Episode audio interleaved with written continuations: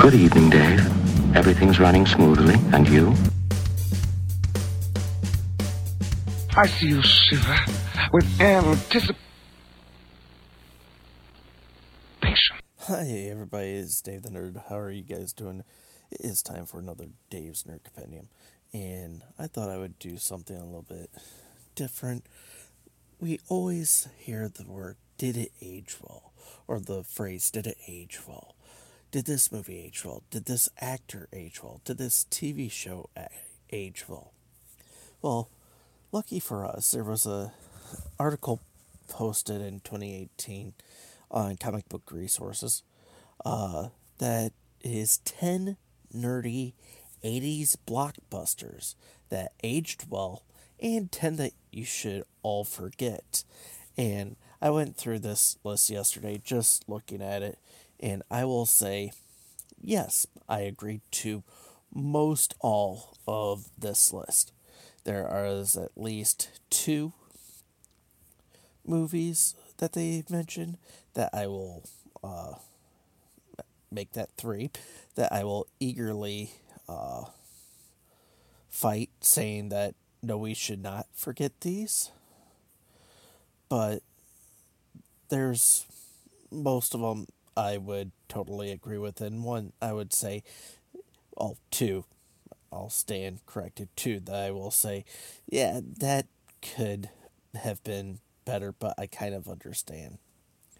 Uh, so number 20, uh, this isn't aged well, is the original Tim Burton Batman. In 1989, Tim Burton unleashed his vision of Batman upon to the world. At that time, comic book movies were basically non existent at the box office. That didn't mean this movie, or didn't stop this movie from becoming a huge hit. It breaking several box office records. Looking back, it's amazing that this film has aged as well as it had. Everything about this movie, like, it, or looks like it should have failed. Prince led the soundtrack. Michael Keaton was primarily a comic actor at the time. And Batman straight up perished a bunch of people, which goes against the core of the concept of at least the definitive Earth 2 Batman. Uh, many of those weird elements ended up working in this film's favor, and it's still mostly beloved by, or the most beloved uh, comic book version of the movie Batman that people like. Number 19, the first on the forget uh, list is Superman 2. While the 80s was a huge decade for Batman, his best friend didn't fare so well. In 1978, Richard Donner's Superman made audiences uh, believe that the man could fly. During the production of the first movie, Donner uh, concurrently filmed scenes for Superman 2, which ended up being released in 1980. Before finishing production, however, Donner was fired or left, depending on which story you want to believe, and replaced by Richard Lester. Most of Donner's footage was refilmed, and the final product just isn't as good as the original film. The tone is much more campy, and the final uh, or finale involves Superman giving Lois amnesia through a kiss. After this, things would only get worse for the Man of Steel, and this franchise didn't survive the decade. I will say, uh, I was listening to a podcast a few years ago, and they were talking about the Superman movies, and apparently there is a Richard Donner uh, edition of Superman 2 that was released. I don't know if it was like an extended cut, uh, bonus on the DVD or anything like that, but it did happen. Um, number 18 on this list in the aged well is the first Ghostbusters movie. Since the dawn of time, there's one question that has plagued mankind. Who you gonna call? In 1984, Hollywood answered, The Ghostbusters. The film centered around a group of three scientists who developed technology capable of capturing ghosts. They started their own business and quickly found themselves caught up in the arrival of an ancient demigod known as Gozer. At the same time, they had to fend off the government agencies that wanted to regulate this new technology. If it sounds like a strange concept, it really is. This is a movie that featured a giant marshmallow man crushing buildings in New York City. The four main actors delivered hilarious performances, and the ghost effects have held up surprisingly well. Number 17 on the list, and the second in the forgot or forget, is the first Terminator movie. And this is one that I kind of understand, can kind of see. A lot of people have fond memories of The Terminator, James Cameron's 1984 action thriller about a robot sent from the future. The film helped launch Arnold Schwarzenegger's career, and sequels to it are still being produced today. Looking back, however, it seems likely this film is only fondly remembered for the leading the way for T2 from 1992, the superior sequel, and by some the only true sequel. Uh, irregardless, the original, however, does not look so good by today's standard. There are some truly awful effect shots, causing the Terminator just to look goofy. Linda Hamilton is great in the sequel, but she is the generic damsel in distress in the first. Skip the original, just go to the sequel. Also, skip all sequels past T2. Wait, didn't I just say that a little while ago? Anyway, uh, number 16 on this list, the third of the aged well, is Aliens. James Cameron's sequel to Ridley Scott's Alien of 1979 never should have worked. Cameron turned a slow paced haunted house in space thriller into an action film based off of the Vietnam War. Cameron was a relatively young director at the time and with a long break between films. Aliens in 1986 seemed destined for failure.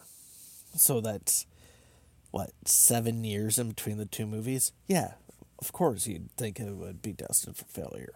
Instead, it went on to become one of the best science fiction films of all time.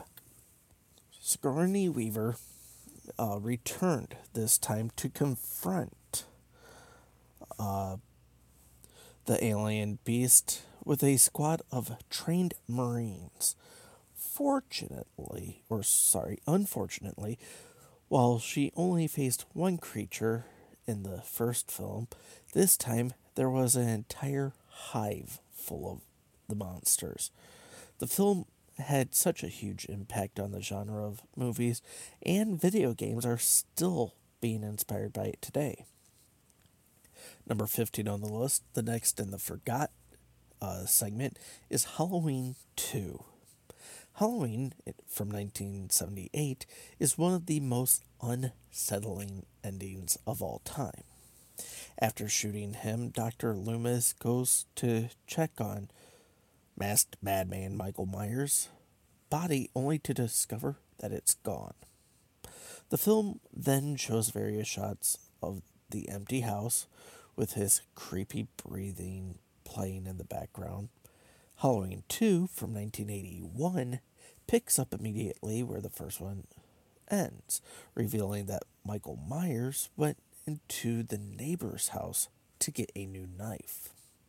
Unlike the original, which is a slow paced masterpiece of horror, the sequel is over the top and at times kind of cartoony.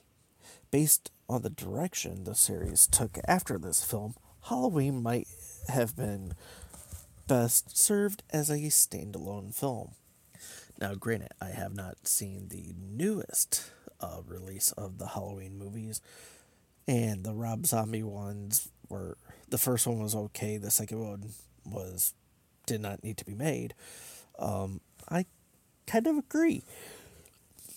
Next on the list, number 14, from the aged well, The Wrath of Khan.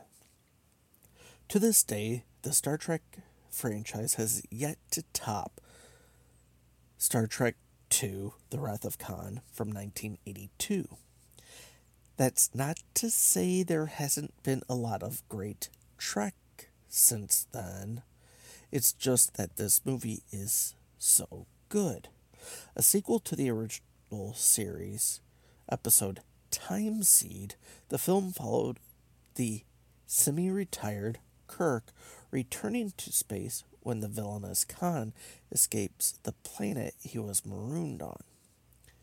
The action is especially tense as the filmmaker decided to approach it more like a submarine movie as opposed to a standard science fiction action movie trope of the time. Most impressively, the film's most memorable line in just Kirk yelling Khan into open space. Number 13 on the forget list. Hey, we're back in the Star Trek universe for the search for Spock. There's a joke that when it comes to Star Trek movies, only the even numbered films are any good. So, Star Trek 3, The Search for Spock from 1984, is a perfect example of this. Spock sacrifices his life during the finale of Wrath of Khan from 82, and his body is left on the uh, Genesis planet, an artificial world created with experimental technology. It's only after they return home that Kirk realizes that Vulcan can be brought back to life, and that Spock left his essence in Dr. McCoy. Essentially, the film is based on a cheap gimmick to bring back a popular character. What's even worse is the villain for Search Spock is just some random Klingon. Well, at least we had the fourth movie to look forward to, right? All right, the next on the list in the aged well category is Back to the Future. Plenty has been written about strange or about how strange Back to the Future from 1985 was. The plot revolves around Marty McFly, who is oddly friends with an elderly inventor. After accidentally traveling to the past, Marty makes the teenage version of his mom fall in love with him instead of his dad, and now Marty must find or fend off his mom's advances to get her to fall in love with his father and then go back to the future. Still with me? The big reason why this film works is Michael J. Fox's performance. There's also something great, even today, about watching a movie where someone can travel from the 80s to the 50s and deal with that culture shock. Can you imagine a teenager from 2020 going back 30 years to the 1990s and dealing with that culture shock? No real internet, no uh, cell phones that are random or about the size of your wallet, no uh, anything that is modernized, having tube TVs instead of LCDs or plasmas or LEDs, having the old R or CRT tubed TVs instead of these flat panels, dealing with 8 bit and 16 bit graphics for video games instead of what you see with Xbox One, PlayStation, and even uh, most computer games. I mean, let alone the music. The music alone would be what I would love to see kids uh, deal with because there isn't no Lil Wayne or uh, Lil Nas X. You actually have rappers like Tupac and Biggie. I mean, you have people who actually know how to sing without using auto tune. I mean, enough of me on that rant, but that's how I feel. This one I will kind of fight because I still think it's a great movie and it's on the forget list. Nightmare Before Elm Street. And the first two words of this speak volumes controversial choice. While most people consider Nightmare on Elm Street, the 1984 film, a classic, that's mostly just because of what a cultural icon Freddy Krueger has become. By the end of the decade, the Dream Hunter would be one of the most popular characters across pop culture. What about his first movie? Well, looking back, it's actually kind of bad. The film starts off as a tense and mysterious, but the plot is a little bit messy. The acting is pretty terrible, and the ending doesn't make any sense.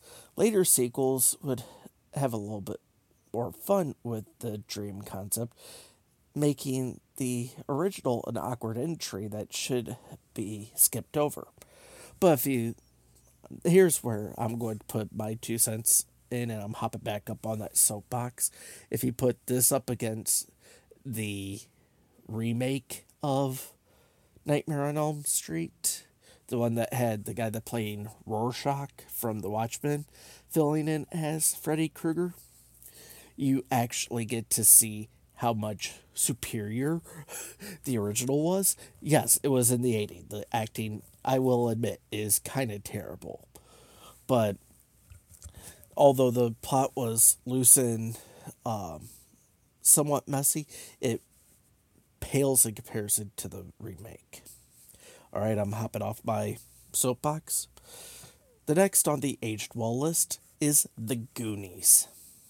The 80s were a simpler time. For example, families facing foreclosure could save their homes simply by finding an old pirate's treasure.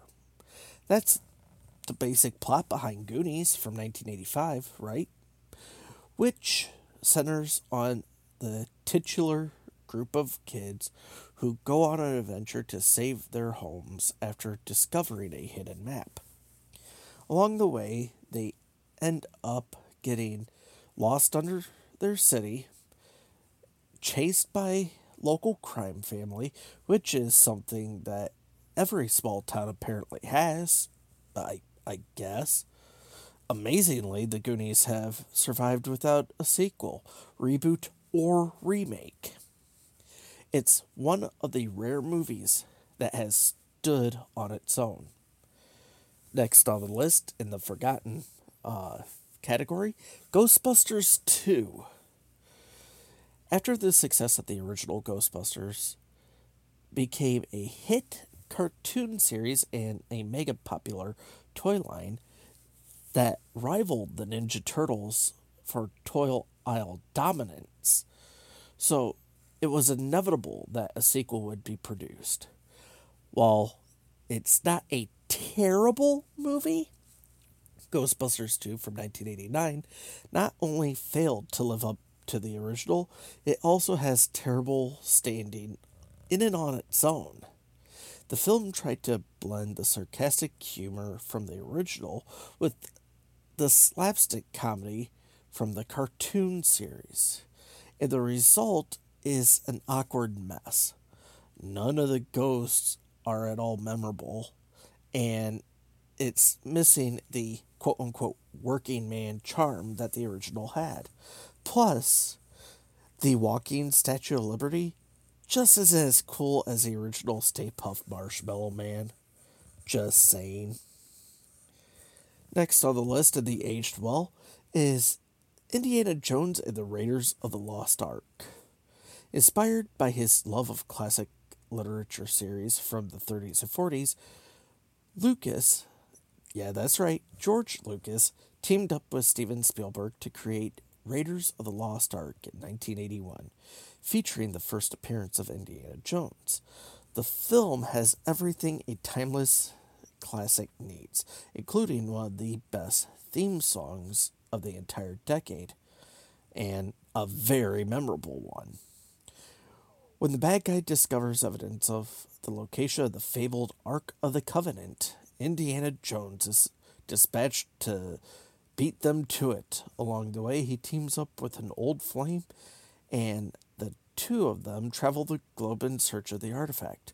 Of course, once it's found, Indy's enemies steal it and opening it, leading to one of the most famous face melting scenes in movie history. Next, in the forgotten or forget list, hey, we're sticking with Indiana Jones. And we're going to the Temple of Doom. There's a lot of sequels on this list, but Indiana Jones at the Temple of Doom from 1984 is technically a prequel to Raiders of the Lost Ark from 1981. Still following me? Uh, let me go on a little tangent real quick. The Indiana Jones original trilogy, so Raiders of the Lost Ark, Temple of Doom, and uh, The Last Crusade were actually filmed in reverse order on purpose. And it goes the final of the trilogy, the middle of the trilogy or prequel, and then the beginning of the trilogy, which was a prequel to the prequel sequel. Then you get the newer ones that are just add-ons after uh, Temple of Doom or uh, Lost Ark. Irregardless, taking place a year before Indiana found the Lost Ark, this movie has sees him traveling to India after escaping a criminal boss in Shanghai. After discovering a village where all the children have been kidnapped, Indy travels to the titular temple and discovers an ancient and dangerous cult. The film's worst mistake was teaming Indy up with two of the most annoying characters possible. Also, he's supposed to be a professor of archaeology, yet the movie features him doing none of that. It's weird, but not in a good 80s way, just a general unfunny way or unfun way. Number six on this list, and part of the aged well, is E.T. the Extraterrestrial. Steven Spielberg's story of a boy and his alien best friend is a timeless classic. When a group of extraterrestrials visit Earth, are forced to leave in a hurry, the titular alien is left behind. The alien makes his way to a nearby town in California where it's evidently or eventually best or befriends a young boy named Elliot. They try to build a machine to contact ET's companions and find the alien away back home. Eventually, eh, the government learns of the alien and tries to take custody of it. They escape the government and make their way back to the woods just in time to meet up with ET's ride home who leaves e- or Elliot with a heartwarming message before returning to the stars. Number five on the list in the forget, and I will say that this was a good movie. I mean, a really good movie considering the time. But I'll digress. But I will say it's a darn good movie.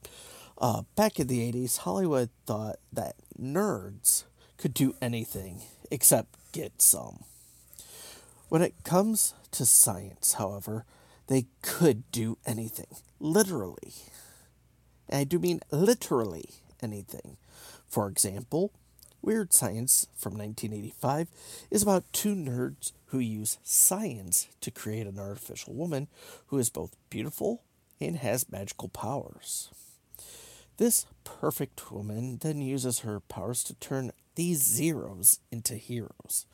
While the movie is well made, I'll I'll repeat that. While the movie is well made, it just comes across as kind of sleazy by today's standards. The nerds treat women like prizes to be earned. When it comes down to it, the science of the movie is less weird and more uncomfortable. Number four on the list, the well aged, is Gremlins. Part of what made the 80s so great is that was the only decade that you could produce a horror comedy that would go on to become a Christmas classic. Gremlins from 1984 introduced the world to Gizmo, an adorable creature known as a Mogwai. When the hopeless inventor buys the rare creature as a gift for his son, he unknowingly puts his entire town in danger. If Mogwais get wet, then it spawns. If one is fed after midnight, it turns into a bloodthirsty monster. Of course, both of these things happen almost instantaneously, and an army of monsters is unleashed. Luckily, the gremlins are vulnerable to sunlight, so all it takes to beat them is opening the right window at the right time. The next movie on this list they say is best left forgotten. I want to debate this. Who do I have to go after to debate this? But they are saying Revenge of the Nerds. Once again, the 80s was a strange, or had a strange view on nerds. Revenge of the Nerds from 1984 tells the story of a group of nerdy college students that formed their own fraternity. The movie is supposedly or is supposed to be a feel good movie about a group of outcasts coming together to fight back against bullies. Unfortunately, the film is full of offensive stereotypes. One of the supposed nerds is uh, effeminately a gay man, um, and some truly creepy moments. The nerds are supposed to be the heroes, but they set up secret cameras at a sorority house to watch girls change. That isn't even the creepiest or most illegal thing they do, making this truly an uncomfortable viewing experience. I will say, in its defense, that because of this movie and the popularity it got, and spawning not one, not two, not three, but four sequels. Yes, there's a Revenge of the Nerds 2, 3, 4, and 5. Um, it gave us actors like um, the Richard Carradine. Um, it also gave us oh I'm forgetting the guy's name. He played uh, Doctor Green on ER. Um, Anthony Edwards. There we go. Uh, we got these characters. Hell, um, I always call him Booger. Um, he played Booger in the uh, movies, but he's a Detroit native. If it wasn't for the Revenge of the Nerd movies and like three John Cusack films that were or were not also John Hughes films, um, his he wouldn't have been the Metatron on uh, Supernatural or in I think it was a Geico commercial or he wouldn't have been had any career at all. So the Revenge of the Nerd series was actually the jumping point of a lot of stars. I mean, heck, you got John Goodman in it. You had uh, Don, uh, Don Gibson, who goes on to be uh, Ray Jackson in Bloodsport. Uh, you have uh, Steve, the guy that goes on to be Steve Darcy from uh, Married with Children. You got a lot of good people in it. Yes, it has some uncomfortable moments. I'll give you that. Yes, it is slightly offensive. But considering the time the movie was made, and if you take that into consideration, it is it's still a good movie. And I'll stand on that soapbox and fight for it till I die. Anyway, number two in a movie that's still a or that aged well and is still beloved, Empire Strikes Back. The Star Wars trilogy launched one of the most successful multimedia franchises ever. Ever. While the quality of the newer films may be debatable by fans, one thing is for certain The Empire Strikes Back from 1980 is the series' crowning achievement. Following the destruction of the Death Star, the rebels find themselves on the run from an enraged empire led by Darth Vader and the mysterious Emperor Palpatine. What is remarkable about this movie is that the bad guy essentially wins. By the end of the movie, Han Solo is frozen in carbonite. Luke is left both physically and emotionally devastated. Also, this movie also contains one of the most memorable and misquoted lines in movie history when Vader coldly states, I am your father. He never said, Luke, I am your father. It's just, I am your father. Now, number one on this list and number one on the forget list. And I kind of have to give it to him. Although it does have one of the best and creepiest lines of the 80s. The movie is Poltergeist. This movie is considered a horror classic by many to this day. So, why is it the best left forgotten? Poltergeist of 1982 is a haunted house movie that delivers one of the creepiest child watching a static filled TV screen scenes of all time. The plot is pretty simple. A family moves into a new development to find their house is haunted. Then they discover the houses were actually built on top of an Indian burial ground. Explains the ghosts, right? This movie has plenty of memorable scenes, but the plot is so chunky and the pace is incredibly awkward. The tone is inconcept, um, inconsistent, and the ghost's activities is so immediately over the top that it doesn't make any sense for the family to stay in the house at all. But the main uh, line that is so memorable from this movie is in that child watching a static filled TV screen scene. She just turns and says, They're here. That's it. That's all you hear, and that's when the bleep hits a fan. So, that right there is 20 movies that either aged well or should be forgotten. Is there any 80s movies that you think should be uh, forgotten that you don't think needs to be around? Is there any movies that you think from the 80s that aged very well? I honestly think War Games aged pretty well. I mean, the computer uh, interface, the DOS system.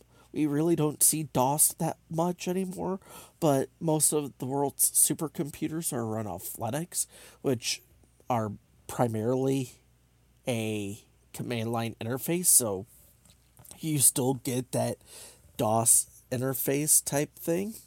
So you got War Games, you got um, The Last Starfighter. That is a great movie. It somewhat holds up well.